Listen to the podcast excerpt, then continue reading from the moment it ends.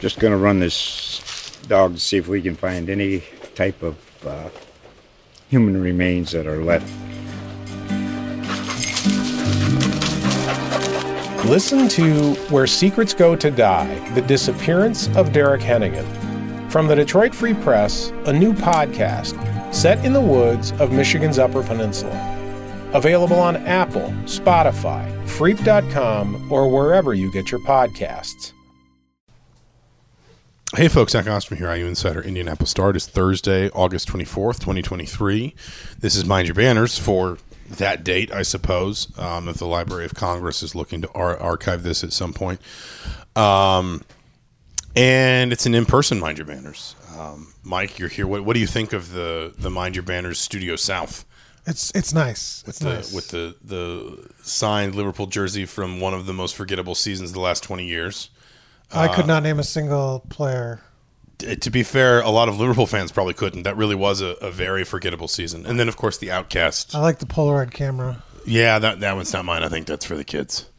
This was a Tom Glavine signed baseball until my son handed it to the dog. Oh, that's nice. Yeah, it is what it is. We we are where we are. um, we are where we are. Nine days, nine days basically from game day uh, for Indiana. At this point, we know Indiana has a quarterback. I would imagine to a large extent, Indiana probably has a, a an established first team. Tom Allen is not sharing much of that with us, um, and you know the the the merits of that are a separate debate.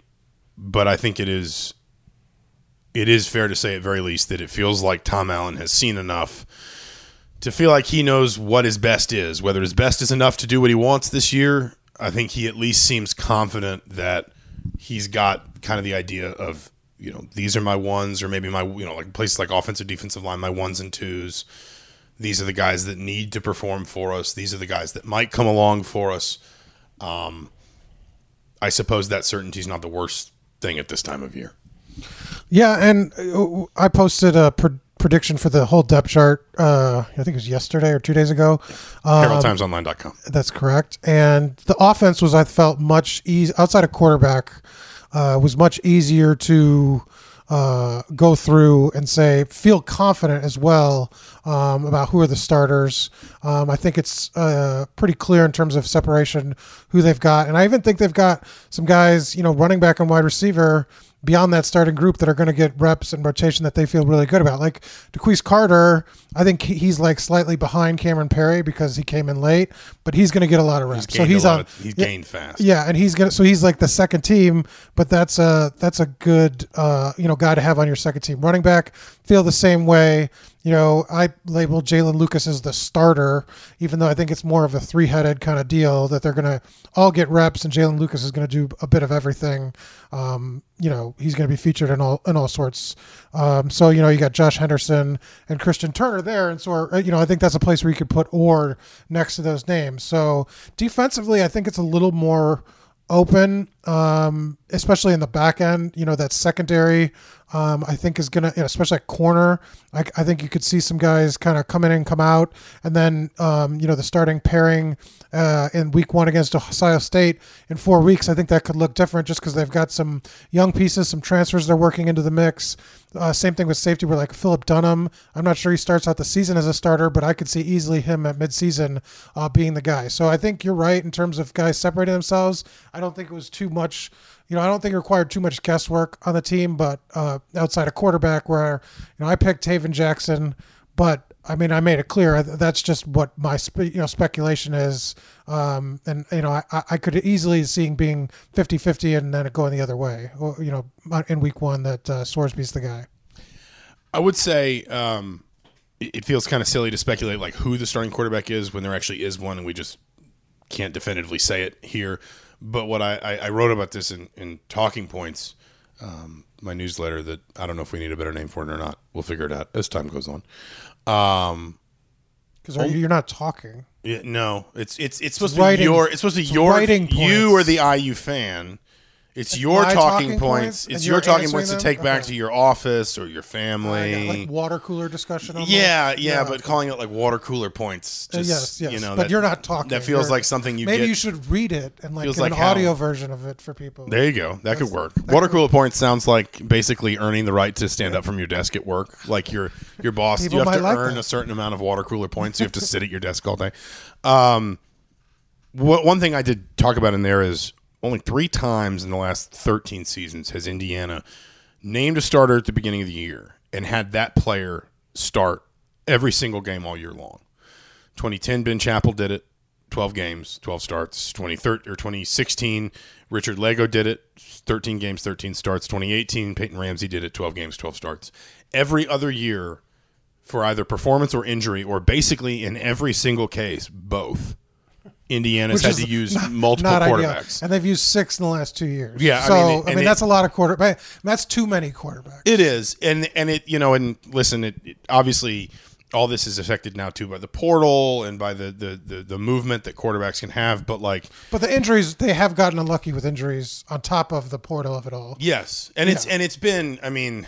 If we go back far enough, it's been Tre Roberson breaking his leg against UMass. It's Nate Sudfeld's shoulder against, I think that was Penn, either Penn State or maybe Maryland. No, it was Iowa. That's who it was. It was Iowa. And then they put in a freshman who immediately tore his ACL in the same game. I mean, that's bad luck. I mean, Yeah. yeah. I mean, you and you have some of that, and that's what leads to bad seasons. I think but like, you know, six six is a lot. I think you're going to see four. I mean, like two a year. I think is going to be pretty standard for most teams now with the transfer portal because you're trying to get guys up and ready to be ready when a guy transfers or leaves. Or maybe to just give them enough give opportunities so that they, they don't, leave. leave. Yeah. So yeah, so I think that's standard. But I mean, when you talk about losing multiple guys over a two year span to injury, I mean that's that's unlucky. It is, but the point is, it's you know, You need Let's say it's Tayven Jackson. History tells us you're going to need Brendan Sorsby too. History tells us you may need Dexter Williams, and the way Tom Allen keeps talking about him, I think Tom Allen thinks he's going to need Dexter Williams at some point. Like there's there's not even just this sort of theoretical like, oh yeah, he'll probably be ready during the season. Like Tom Allen clearly has Something in mind. focused in his mind the idea that Dexter Williams is going to be on the field for him at some point this season. And that may be at least in part because Tom Allen has literally gone through the last four years, even the good ones. He names Michael Penix a starter in 2019. Michael Penix misses, goes out in the Maryland game. He missed the Ohio State game. I think he missed the Rut. No, he played against Rutgers, but he was he was injured by the end of the season. He didn't play in the bowl game. 2020, he tears his ACL again. And then you- mentioned the last two years, like even in the better years, Indiana's not been able to avoid quarterback issues, quarterback health issues, and so like you are going to have to make sure multiple guys are ready. in terms of competitions, how you've been here a little bit. How does this one compare to past ones? You know, I don't have that context.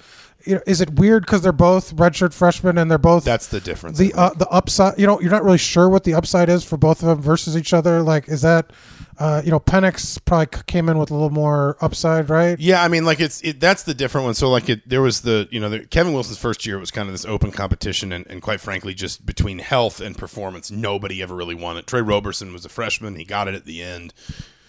Indiana was kind of getting wiped out every week anyway, so it didn't really matter who quarterback was. The next year, it was going to be Roberson with Nate Sudfeld, who's still in the NFL. Um, was a true freshman. He was an early enrollee. They wanted to redshirt him, and then Roberson breaks his leg the first game of the season. And so then they went to this rotation of Cam Camper, who was a JUCO transfer, and Sudfeld. The year after that, they rotated between Sudfeld and Roberson, but those are two completely different quarterbacks. One's a pro style, you know, stand up six five pocket passer. Another one's, I mean, he plays cornerback now. Yeah. Um, he's he's incredibly athletic and and and dynamic. Um, you know, when it was Penix and Peyton Ramsey, you know, that was much more kind of, I mean, we, we've all seen what Michael Penix became for Indiana and then Washington. That was much more, as you said, just like kind of a hype thing, and everybody knew Penix was going to be really good. And it even feels like there's not. I mean, like this. I mean, they got the same age. There's not much in their games. I mean, Tayven Jackson's a little more athletic, Yeah, but it's not it's- like it's he's not not, like like, a a- prototype. He's not like a Dexter Williams where he's going to run around all the place. Right, And so it's just very weird, and that there's not one guy with more experience. so it's like there's no sort of thing. Will you fall it's, back on? Well, it's not even like I mean, Sorsby only got to Indiana last June. I mean, it's not even like he's had two full spring camps, which is so much like what they, you know, what coaches talk about with quarterbacks is if you can enroll early, that makes such a big difference. Maybe not in playing as a true freshman, but that means you get two. Well, they're lucky Jackson was able to enroll early here because otherwise this competition probably would have had a lot different feel. that's true. Um, you know, Sorsby would have had a huge advantage. Um, but yeah, it's a very strange competition in terms of like, there's no thing to lean back on where you say, well, the guy with experience is going to get it. Oh, the guy who's way more athletic. I mean, like I said, Jackson's a little more athletic, and I think he fits with what they want to do.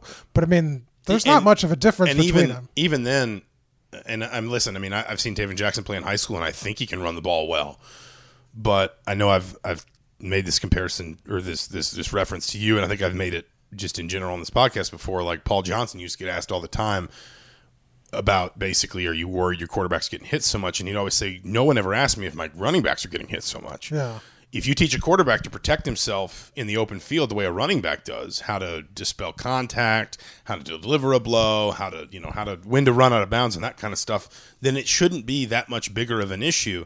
We haven't seen either of these guys in live tackling situations. I mean, Peyton Ramsey and Michael Penix were night and day different as runners because Penix was really good in the open field, but Ramsey, who had run the ball a lot more in high school, if you looked at his numbers, was clearly a much more comfortable running quarterback. He understood, okay, this is when I go down, this is how I slide. When the contact's coming, here's how I sort of brace myself so it doesn't it doesn't hit me as hard, like that kind of stuff. We haven't even seen these guys do that. There may be, there may be one of them that's just a, a much more sort of natural runner than the other one. Maybe not just like point to point speed, but And like you- your feel for it. Tom and Tom Man- Allen mentioned decision making when you're running a lot of these read option stuff. Which guy is just more mentally prepared or more mentally comfortable with pulling down the ball and actually running? Because you have to do both. You can't just always pass. Um, and we haven't seen that because, like you know, in the periods we see, they don't get tackled. So it's really not. It's not the same decision, right? Like you could tuck a ball in practice and decide to run because you're never going to get hit. Um, but in you know in the games, it's going to be much different. Um, you know, I don't know. I, I it it like I said, I think it's 50-50 in terms of like I, I could e- I could easily see either of them being the guy. Uh, um, you know, on, in what nine days, like you said. I also think, I mean, when you talk about decision making, we've seen. I think we're. I think everyone recognizes now. We've seen some of this option stuff carrying over from the end of last season. That's big decision making for a quarterback. W- You know, are you making your right reads when are you leaving the ball in? Let's call it for conventional terms, the fullbacks. And you can't be scared to take it though. You can't be when, scared yeah, to keep when it. you You can't pulling be it. scared. Can't you be know, it's scared. like- you can't be scared to pull in the contact to make the pitch work. If you're Right. running a true triple option, you may have to sell out and play chicken and wait until the absolute last or minute. you can't always want to get rid of the ball make- to avoid that contact Right. because that could lead to all or sorts of Or even problems. frankly decision making in terms of you get downfield a little bit. Can you still pitch it? You hold out hope. Well, or do you have blockers in front of you? Can you read blockers? Like, do you? I mean, like you know, if, can you turn a a four yard gain into a twelve yard gain because you you see it, you understand what a developing seam looks like when your tight end releases and gets downfield, and you've got him working with a, a, a receiver against a safety or something like. There's, I asked really- you this question. Um, I think off the podcast, but I'm curious. I, I don't know if you gave me a definitive answer.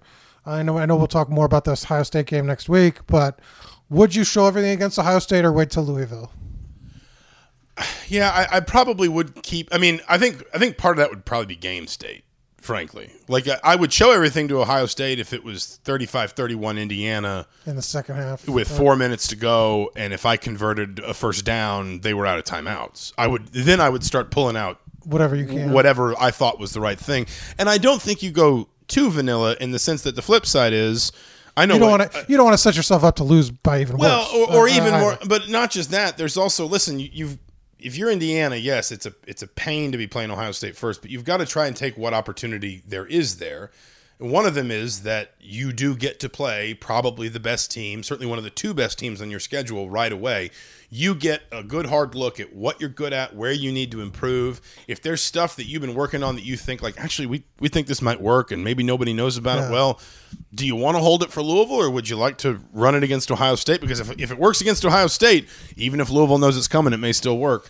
I just view it as like the season comes down. Like I think that Louisville game is very pivotal to how the season turns out. I agree with that. And so you know y- y- you're not expected to beat Ohio State, obviously, and they obviously have a significant talent advantage. So it's just it's just a it's just an interesting element to that uh, part of the season opener. You got the new quarterback. Do you bust out at all? And Or I mean, or do you try to build confidence? But I mean, can you like if nothing works, if doesn't work, do you set yourself up for failure in the next couple of weeks, or can you build it back against Indiana State? I just thought that was an interesting element to sort of because, like I said, I think week three, you win that game. What they haven't won a non-conference game since 2018 against Virginia. Um, at Louisville, you know, obviously the Jeff Brohm of it all, he had very uh, good success against Tom Allen, but I, I- you know, journeyman quarterback, uh, you know, going away from Malik Cunningham, who was really what kept them bowl eligible three out of the last four years. Um, just an interesting element to that game. It's going to be interesting, just like first five weeks. I mean, like the, even the Akron, Akron, Akron game, the Akron game. I know Akron the last two or three years has not been great in the MAC, but like they're Not been great. I just looked it up uh, the other day when I was doing the game, but I think they've won like two four or like- five games over the last like four years or Yeah, something. yeah, like okay. I thought it was like two conference games the last two years or something. It- it's, it, but it's not. but there are people all. who watch that conference that think they are on the a lot, a lot closer than I do. Well, that Joe, Joe- that- I mean, the Joe Moorhead obviously hiring you know, Yeah. sets them up a little differently, and you know they're, they're but I mean they are obviously behind the eight ball right now, just trying to build you know get out of a very significant hole. Yeah, and that is a conference where you can get rich quick. Um, Yeah. the MAC. I mean, I don't know if the, I don't know if the portal has changed some of that that that calculus or not. Um, some other positions, I guess. It's hard. I mean, I actually think we could probably and and I mean you did take a real stab at a pretty comfortable stab at that starting offensive line. I think you're going to see Matthew Bedford there, Mike Katic there, Just Zach Zach Carpenter, Carpenter, there, Benson, and then yeah, Smith. Khalil Yeah. Benson, yeah, and then and then I mean Carter Smith is a fascinating. I mean, I, I know you don't know his backstory, but he was a four-star tackle out of Ohio, one of the best programs in Ohio. Um, also played volleyball like at a really high level in high school. I think he was an all-state player um, in volleyball. So really athletic and a guy that you know uh, one of a number of freshmen on both lines that I think Indiana was really excited about last year and probably correctly held them back a little bit. Nick James on that defensive line is, is another one where it's probably right to hold him back, to hold his red shirt and, and give him an extra year. But a, a player that I'm very curious about kind of just how quickly he can flatten the learning curve a little bit. But the point is that offensive line, I mean, we can talk about some depth pieces, but you do feel like with the exception of maybe like one player, like maybe Smith, maybe somebody else, but like you feel like the group is kind of the group there, and it's going to be a lot. Well, more yeah, and Carter's been that- there the whole. I mean, I don't know if he was there the entire spring, like if he started out there, but I mean, he's been He's there. done a little guard too, Uh, but tackle is what he was. in Smith was, but I mean, Smith was the starting uh, tackle of the entire fall camp on, Yeah. the, on the left side. So, I mean, there was not a minute where he was not with that first team. it's So- much more to me about just basically how that group has, you know, like on that defensive line, we're going to talk about transfers, we're going to talk about different body types, so that the line, with respect to some of the depth, adding someone like Max Longman or Bray Lynch coming up a little bit, you know, growing up as a young player, it feels much more like that group. It's going to be about how they've responded to Bob Bostad and and and the, the improvement there. But you get your. I mean, I don't think you can understate how important it is when you lose your best player on the line in the first game, That's and he's back and he's fully healthy. Like there was no camp camper blue jersey on on Matthew Bedford during the during the fall, so No. he's fully back. Um, and you know that's you know you add him, it's like getting a transfer, and and so uh, you know all the rest of the guys were here last year. Um, and that interior that they've been going with in, in the fall, they started the last three games together last year, so they kind of got a head start. So you mentioned, you know, they it's it's interesting where the defensive line's relying for, on transfers right all over. The offensive line's more transfers in that second group that have kind of bolstered the depth. Max Longman is working at guard and can kind of play both, uh, you know, really almost any position on the on the line, and you know he's kind of the depth piece I think um, behind th- that group. That I mean, I, I think should be improved. Like you said, if Carter Smith's the real deal, uh, you get Bedford back. I mean, that looks better than it did last year. It does, and then you also, I mean, I, I, I don't want to make it sound like I think Indiana's about to just like turn into like an option team, but I, I am fascinated that a head coach who for six years kept saying we got to run the ball better, we got to run the ball better, and then, you know, charged his offensive coordinators with throwing it all over the field. It does suddenly feel like Indiana's about to commit to a designed run game in a very different way. You've got an offensive uh, line coach that has a lot of success in his past. One of the most fascinating things I find about Bob Bostad is like he was a really good offensive line coach. Then he went and coached inside linebackers, a completely different position, and had a lot of success. Successful. And then went back to offensive line. And Like, didn't he coach tight ends too for a while? I think. I think maybe in the NFL Yeah, yeah, he did, but like at Wisconsin, he was like OL's Yeah, OL yeah. coach. But, was, but the point is, he's gone to multiple positions and just been a good coach. It's maybe just more like he's a good football mind who connects with players. Right, right. And you've got again this stable of running backs, and frankly, a quarterback situation that probably necessitates some run game. The option, if you can do it right, and especially with a player like Jaylin Lucas, it can take the it can relieve some of the pressure on an offensive line. Well, yeah, because if you're dropping back 50 times to throw a game, I mean, and you're getting Yeah. crushed, I mean, your offensive line is just in a bad spot. I mean, you're just putting them behind the eight But if you're letting them move around- tiring them out. Like, yeah, if you're getting out front, pushing people or trying to, um, you can get in a, in a groove and I think build up some confidence. Especially, you know, that might be tough to do week one, but Indiana State, that's a game where you know your offensive line should be feeling good. You're going to try to get them in a rhythm going forward. And so again, I come back to kind of this idea that maybe there's some other spots on the field, and especially that defensive line where the talk, let's say three weeks in, is going to be these new players. What have they done? Well, did you? Indiana? I don't know if you saw my tweet. So I did that depth chart, and so of the nine, all nine players I had on the two deep were transfers, uh, either this year or last year. Last and, year, and then the like the list of schools they came from. It's like Texas. So it's like Texas Tech, Ole Miss, Oregon. I mean, just like an insane Yeah. like that. If if there's a representation of the transfer pool.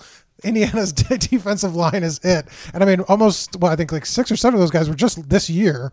Uh, the only guy that's not from a Power Five program in that group was Andre Carter, and he probably has the highest probably the- he's upside, probably the which is like the yeah. interesting. Uh, uh, it just a. I mean, like if you want to see what a a team trying to flip a position in a short term, like Indiana's doing it on the defensive line, like they're trying to rebuild that whole thing in essentially almost a year's time. and it's it's interesting to me too because if you go back three four years you know listen when you're indiana and you got high level college talent all conference all american talent you just take it where you can get it. I'm not saying this was necessarily by design. Indiana just recruited players that thought it could turn into good players and some of them did. But you know you look at tom allen's defenses from 2018 to 2020 when they were obviously operating at a really high level. I mean the the the beating heart of those defenses was the secondary. And it wasn't like Indiana had bad players in the front six. Certainly at linebacker, Michael McFadden, Cam Jones, Thomas Allen. Tom Allen's son was a really solid, just kind of, you know, basically flex player that could do either position. Really smart player when when he was healthy. Um, but it always felt like the defense started with that secondary and you know Jaylin Williams, Jamar Johnson, Devon Matthews, Tiawan Mullen, guys like that, and that's not obviously conventional. Like conventional defense is you control the line of scrimmage, you force teams into bad down and distance situations, you pressure the passer, and that's how you know that's how you have success. Indiana was almost kind of doing it the other way, just because of how good relative to the whole thing, the back end of its defense was it feels like that line is kind of doubly pivotal because if this is going to work this year, it has to be more conventional. It has to be more that front four, maybe front five if you want to put one of those lines because Indiana will blitz a lot of will will run a lot of linebacker blitzes. You know, if you want to call it a front five, that group has got to be able to match up against the teams Indiana's got to beat to get to a bowl game. And I wonder if a shift happens because you you know before when you're out of Indiana, you're probably uh, uh, recruiting on a defensive line undersized guys that you can put weight on and then develop, and that's sort of now impossible to do. Um, and but now you can get guys that are the right size immediately and sort of pinpoint.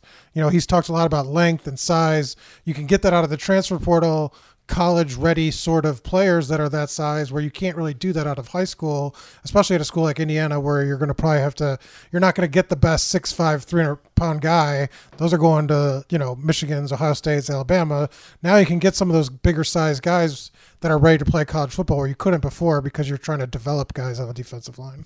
No, I think I think that's fair. Um, I'm just kind of fascinated to see what it looks like because it's been a really long time. I know I mentioned this to you the last time Indiana had a double digit, and I'm not saying you just need a guy to get you 12 sacks. It's not that alone is not. I mean, they had a steep good- drop off. I mean, if you look at the numbers when they won, you know, 2020, they led the Big Ten in sacks, and then the next year they were dead last. So, Yeah, uh, yeah. and they were second to last, I think, last year with like 17 and 14 the year before that. That's just not enough quarterback pressure. Simply, I mean, it doesn't it doesn't matter.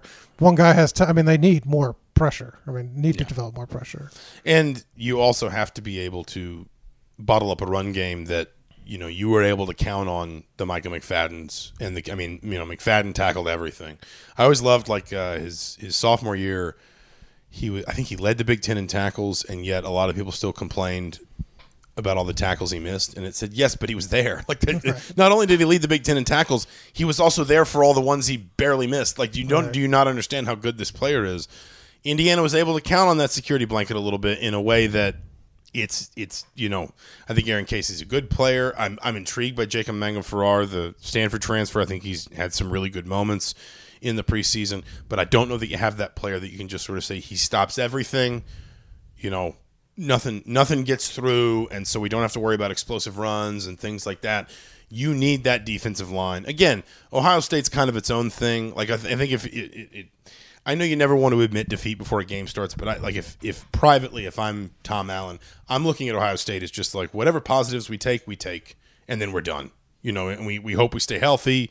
You never want to get anybody hurt, but whatever positives we can get out of that, great, and then we don't have to worry about Ohio State again the whole rest of the year. But then from there, you know, Indiana State, and then you've mentioned Louisville. Then there's the Maryland game. It's what? It's Maryland, then Michigan on the road. And so then the, the point is, first half of the season, you get your toughest home game and your toughest road game out of the way. You've got two, depending on Akron, maybe three swing games you could possibly compete for. And then the second half of your season, Rutgers at home, Michigan State at home, Illinois on the road, where I think you've won your last two visits. Don't know what Purdue's going to be with the first year coach and everything that's going on up in West Lafayette. Did you mention Rutgers? Yeah, Rutgers is the Rutgers is the home game Oh, yeah, to yeah, yeah. begin the second half of the schedule. So like the, it just kind of like you can set yourself up, but it does feel like you need some stuff that's going to be consistent from day one on that defense, and that line looks like your best bet because of the, you know, the pedigree you've talked about, because of the experience of some of these guys, because it's just, I mean, frankly. The body types, and I know it sounds silly to say that, and people say, "Well, Ohio State, you know, media never talk about like body types." It's like, well, yeah, because Ohio State always has the guy who's got like you know the plus 12 wingspan and he's he's 310 pounds and he's a better athlete than like i don't know michael johnson. But like it it you know it, it at places like indiana sometimes you do have to make a concerted effort to say we need more wingspan. We need more reach. We need Well, and Tom more- Allen said it. He said they just weren't big enough simply Yeah. on the line. I and mean, so like been, that yeah. has to translate. And if it does then i think indiana could have a good defense this year. If it doesn't i think you've got too much inexperience and too many holes in other places. So, what do you think the biggest question mark is right now? On defense or just in general? Just in general. I mean, I think it's just quarterback play. I, quarterback. I, I don't like it just in in the basic sense that again, even if even if Indiana even if even if Indiana's going to run a lot of option stuff, well, the quarterback's still got a lot of decisions to make there. Like again, like you know, let's say you want to run two back triple option, even if it's out of the gun, out of the spread. Quarterback's got to read the end of the line. He's got to decide when it goes in the middle, when he pulls it. He's got to read, you know, his keys on the outside. Did they roll an extra defender down? Is you know who's who is basically on him, and how long can he hold the ball before he pitches it? Can he make that defender miss? All those kinds of things. And whoever's running that is not somebody who's been running it for for, for four years. You know, you didn't again when you when you think about like the you know the the the most prominent sort of option based offenses of the last few years, you'd have a a Georgia Tech, you'd have an Army, a Navy, you know wherever Willie Fritz was, and then I guess to some extent, although he kind of went away from it more toward the end, Gus Malzahn at Auburn. Um, you know, a lot of those quarterbacks had been in those those offenses for years. Yeah. In some cases, they were even targeted as recruits out of high school because of what they were doing in high school you know, whoever's doing it for Indiana this year, if that is, if I'm right, maybe I'm wrong, but if that is a substantial portion of kind of the, the run game, that's still a lot of decision making a quarterback's going to have to make. And it's really easy to start making mistakes there when the game starts moving fast. And so I, I just, I think the inexperience at quarterback is such a big piece of this for me. Yeah, and I'm curious how quickly they'd pivot. You know, if it's not working, you know, you, uh, you know, some coaches are stubborn. Some coaches want to stick to things that they want to, you know, do. Or, you know, with young quarterbacks, do you, you feel like they're going to get better quickly? Um, I think it's going to be sort of uh, interesting.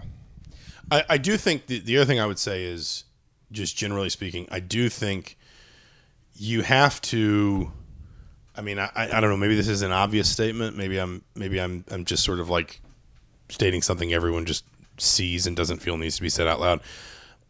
I do think you have to be careful about like not overreacting to Ohio State on the other side with your quarterbacks because I think if if you throw your starter out there, whoever it is, and they struggle, they come off the field, they're 16 for 40, a couple turnovers. Well, I don't think you can switch quarterbacks in week one. I think you have to go with the You- guy. yeah, because you're telling, you're immediately telling. You're telling. immediately telling to look over your shoulder. You well, and even more fundamentally than that, you're immediately telling your team that what happened against Ohio State is going to define what ha- in your Yeah. mind what ha- is going to what ha- define what happens all season, Yeah. and it just can't. It never. I mean, if you put them in program and they're like down forty at five minutes to go, and you just want to get a guy a couple snaps, that's one thing. or if he's a little banged up or something. yeah, but, but, yeah, but I'm saying like if things aren't going well and you open the second half down 20 and then you go with the different quarterback, you can't do that. I think then that's that's a sign where things aren't going well. I mean, obviously it's a sign things are going, but things aren't going like you know you.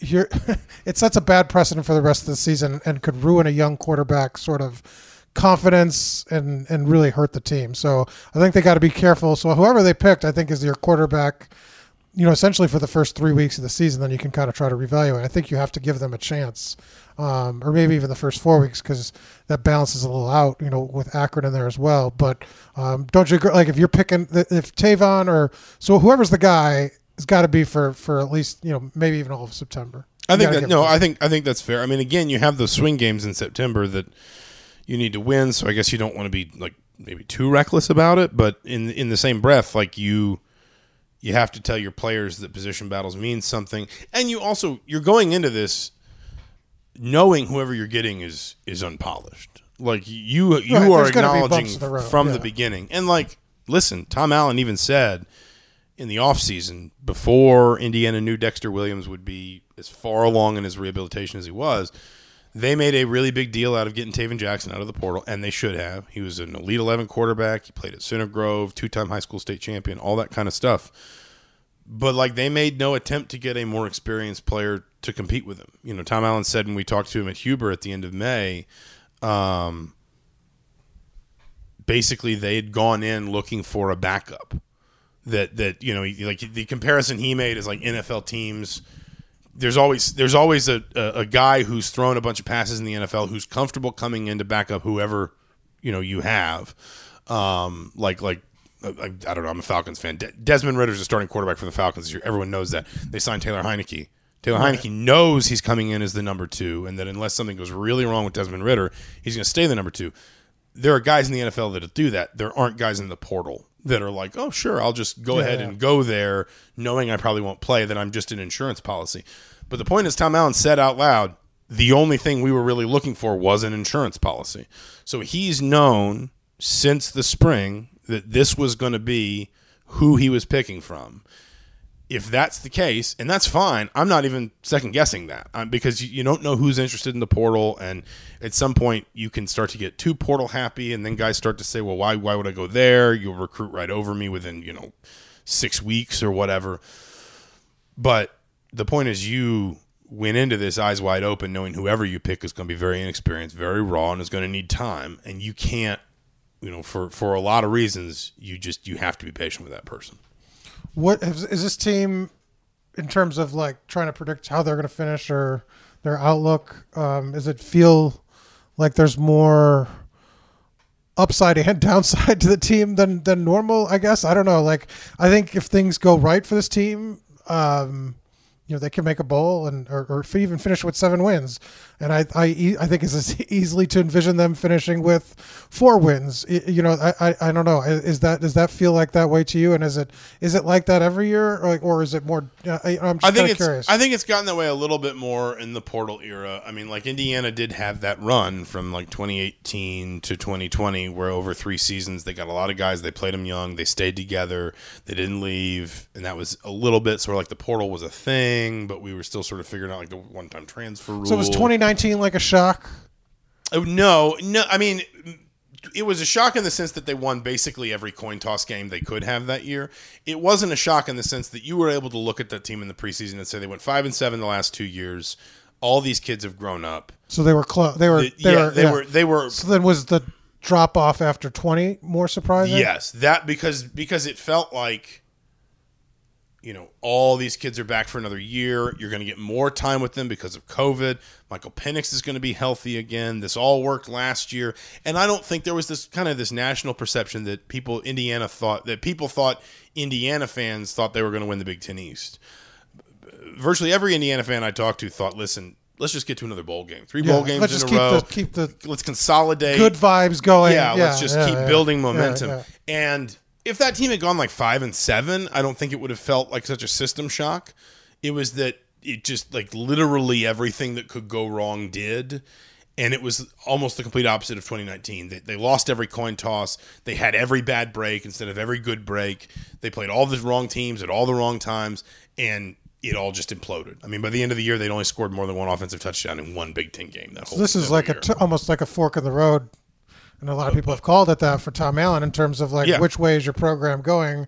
Um, Because if you- you, if yeah. you go to a bowl this year, it's well, you had a really unexpected bad year in 2021, but then last year you went four and eight. You won one of your trophy games. You might have won another one if your quarterback hadn't suffered this like freak injury, and then this year, you know, you go from two wins to four wins to bowl game. There's obvious progress again, and you've shown that your portal recruiting, you know, formula can work, and yada yada yada.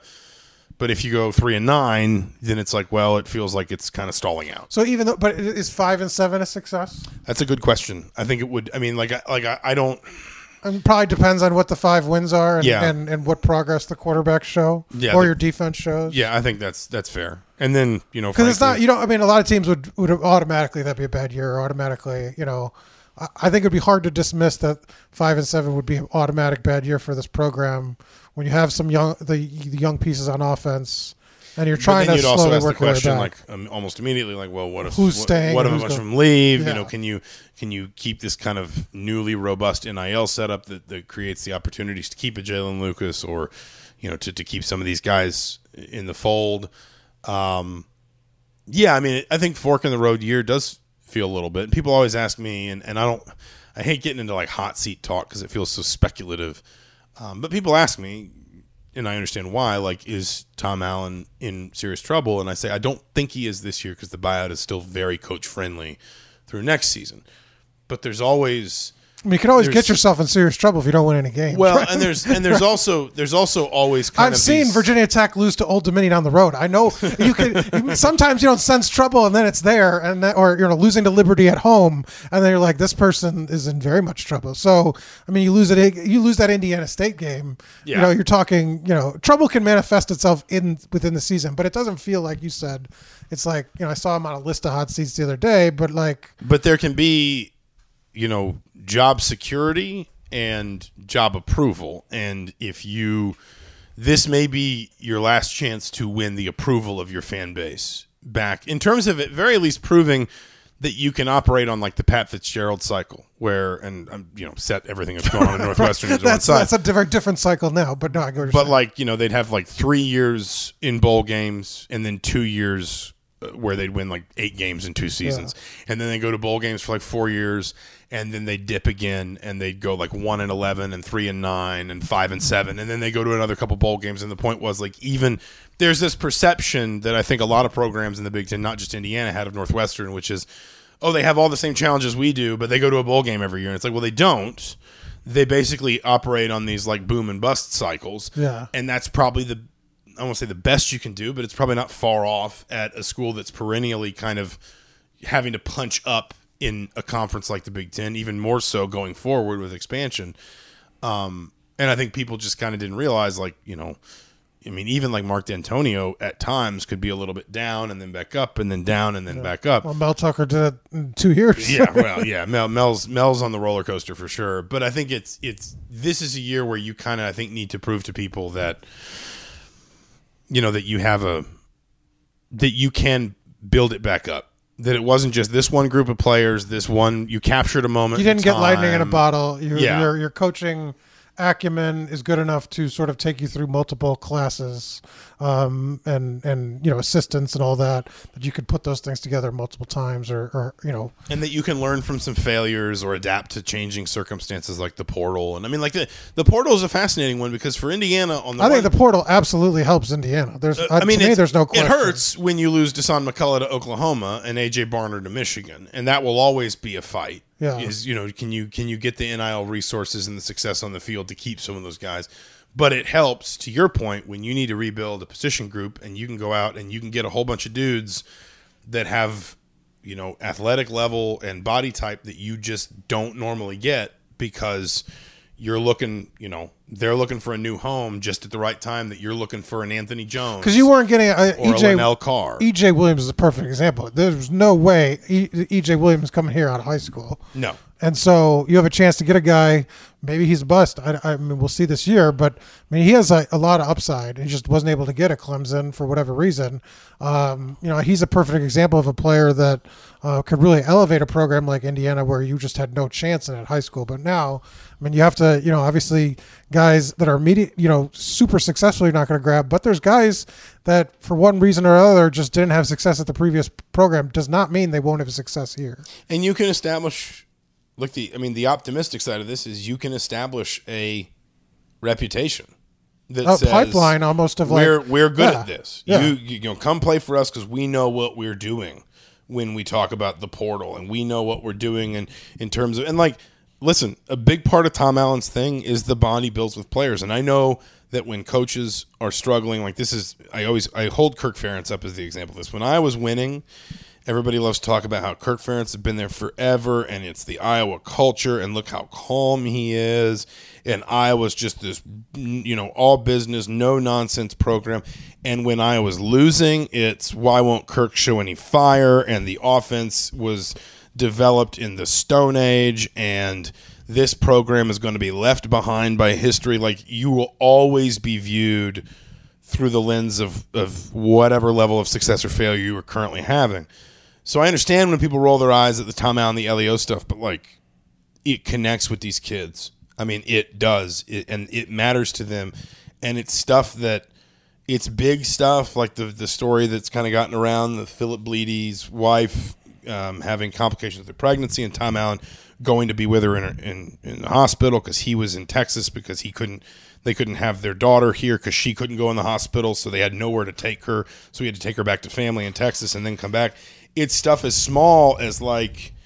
You know, I mean, I remember that uh, Indiana had a, a wide receiver named Nick Westbrook, who's with the Titans now, who was recruited by the previous staff, and his mom like literally told me a story, want like just just said flat out like when you know the coaching change happened, Nick Westbrook was absolutely one of those kids who's very talented, but probably never would have been recruited by Tom Allen. Did just a different kind of receiver for a different offense. And she said, you know, you heard all this stuff about LEO, and you're thinking, is this just another coach? It's just another catchphrase. And she was like, it absolutely wasn't. When he tore his ACL, they were there for him every step of the way. Even as stuff as basic as like he needed to move apartments in the summer, and Indiana's spe- uh, calm down, watch. Your, Indiana's your watch did not appreciate the story Indiana's Indiana's special teams coach just showed up with a truck Yeah. and was just like, "I'll help you move." And it's it's stuff as big and as small as that, and so that can play in the portal. Like that that can play when you need a guy when you need to build those relationships quickly, and you need somebody to buy into you you and your ideas quickly. Being able to build those relationships can work, but you got to have success with it. It's yeah, like this anything I, else. You've and, I- and I wrote success. this before. I, th- I think uh, teams like Colorado and Indiana are a test case. I think people are paying attention um, because I think there is some real real difficulty of bringing a locker room together uh, in a situation where you're changing 40 players in one year. In Indiana's case, or I mean 60 players, 70 players in Colorado's case. Um, but can it work? How quickly can it work? How well can it work? Uh, The, the, people are paying attention because look, if it's successful, teams that are on Indiana's level are absolutely going to go this route instead of just relying, um, you know, because the, the the thought was, well, 25 most years in, in high school to supplement with the portal. Maybe it's the opposite, and teams are going to follow that blueprint if teams like Indiana and Colorado have success with those transfers. Um, and so I, I, I, it's an it's a intriguing sort of test for how well that can work. And, and I think people, I think coaches, you know, it's copycat, copycat profession. Um, people are absolutely paying attention to that. I'm reading your game by game predictions right now. Do you want to spoil the ending for me and tell me? I did six and six. I just split the baby. Okay, so you, I mean, listen, uh, uh, you asked uh, earlier, like, what's a successful season? I will always make at least some argument for the idea that it would have to be a pretty unusual set of circumstances for a reasonable Indiana fan to sit down and have someone say it's five and six and you're in and you it's Friday of Purdue week. Would you take that? I think most most years most fans would take that. I think this year you absolutely. Oh, I think take this that. year Yeah. you I think you this year you absolutely would take that. and I think because I, mean, look, I and I, you know, I didn't put. We had I did bold. Uh, you don't have them beating Penn State at Penn State. No, I did, I did. Well, that was the thing. I, did, I had bold takes at the start of the week, and I did not include them making a bowl as a bold take because I do think their schedule has some teams that are not very good. And so, to me, those games are coin flips. A lot of them are at home. So, like, I don't think six and six. I mean, if their quarterback play is terrible, then this six and six is going to look really bad. Um, and they're going to lose to Ohio State, Penn State, and Michigan. I mean, that's just that's what it is. But I mean, the rest of those games, uh, you know, I, I, I think Akron and Indiana State you roll over.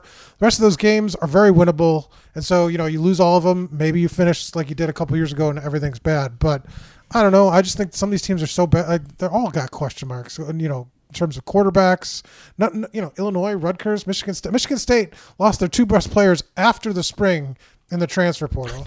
So I mean, like, are you gonna tell me like that that game you're feeling good? Like Michigan State's coming in coming in here and feeling good about that game. I'd So love to. I would love to like survey the average Auburn fan for their thoughts on Payton Thorne before he transferred to Auburn, and then app because like there's this happens. I see this all the time in like the European soccer transfer window, where like a player is terrible.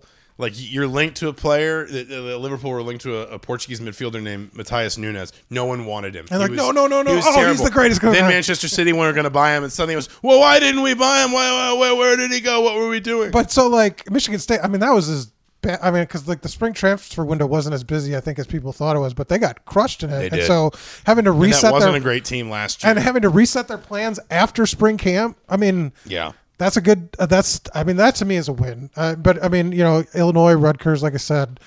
Even a game like Maryland, where I mean, I think Tua gives them a real good, or Tu- Tula, you know, Ta- uh, Taulia Tagovailoa. yeah, I can never say his name, but um, uh, you know, I think they have the advantage with the quarterback and being at home. It's not like Maryland can't lay a stinker. I mean, that that team's been as inconsistent as anybody. my whole my my my like what holds me back with Maryland is Maryland looks primed for the season Indiana was primed for in 2021, Mm-hmm. and that like it just I have seen. Not just Maryland, not just Indiana. I've seen Rutgers do it in this conference. I've seen Purdue do it in this conference. I mean, Purdue did it in Brohm's third year, where it's like, oh, it's Rondale Moore's back and all this. And I know Rondale Moore's hurt and they had injuries, but like it, it, you're never as far away Well, from remember- 'cause when I going covered- off the rails at, a, at programs like that in a conference like this as you think I covered are. Virginia Tech. Josh Jackson transfer there, and he started that first three weeks of that season. They averaged like 56 points. They were on game day getting they were getting celebrated like their offense is amazing. And then the wheels fell off. I think they won one game the rest of the year. So it's like Maryland's not a program that you know is known for consistency. So I think you got a lot of that on the schedule, and so maybe it's an overly optimistic uh, view at six and six, but that's with you know if you can get average quarterback play. I don't think it's out of the question. Like I said, um, I think If you were, ge- w- w- would your prediction be like five and seven? I don't know if it'd be five and seven. I, I, I, again, like I just, I come back to this and I pose this question to people all the time. I've used this example on this podcast before in previous seasons. Um, you know, would you take and do you think five and six going into the Purdue game? What I have said, I, I'm not quite there to be honest. I have said when people have asked recently, I think the the most common offseason over under on wins I saw for Indiana was three and a half. Um, I I would take the over now more confidently than I would have before fall camp because spring some things were promising, but you're never really sure exactly what you're watching in spring camp. In fall, line play has impressed me both ways. I think I think Bob Bostad's going to make a difference. I think some of these receivers you talk about, EJ Williams, you talk about Carter, the Fordham transfer. I think Cameron Perry's continued to come along. I think Omar Cooper's had some good moments. And the point is, you just at some point, you, if you just have enough talented wide receivers, two or three of them will filter up and make plays. I don't know if I'm ready to say five and six going into the Purdue game, but I'm probably closer to it than I was, you know, let's say July 4th. Yeah, and it comes down to like coin flip games. Uh, you know, you, you just you try to win half, right? And like if you win half this season, I think you're you're at what you're, the point you're talking about. And so they've had some bad luck in, in recent years in terms of losing one possession games. And Tom Allen talked about that a lot at Big Big Ten media days. So I mean, you figure they come back to, uh, to earth a little bit in that in that in that area.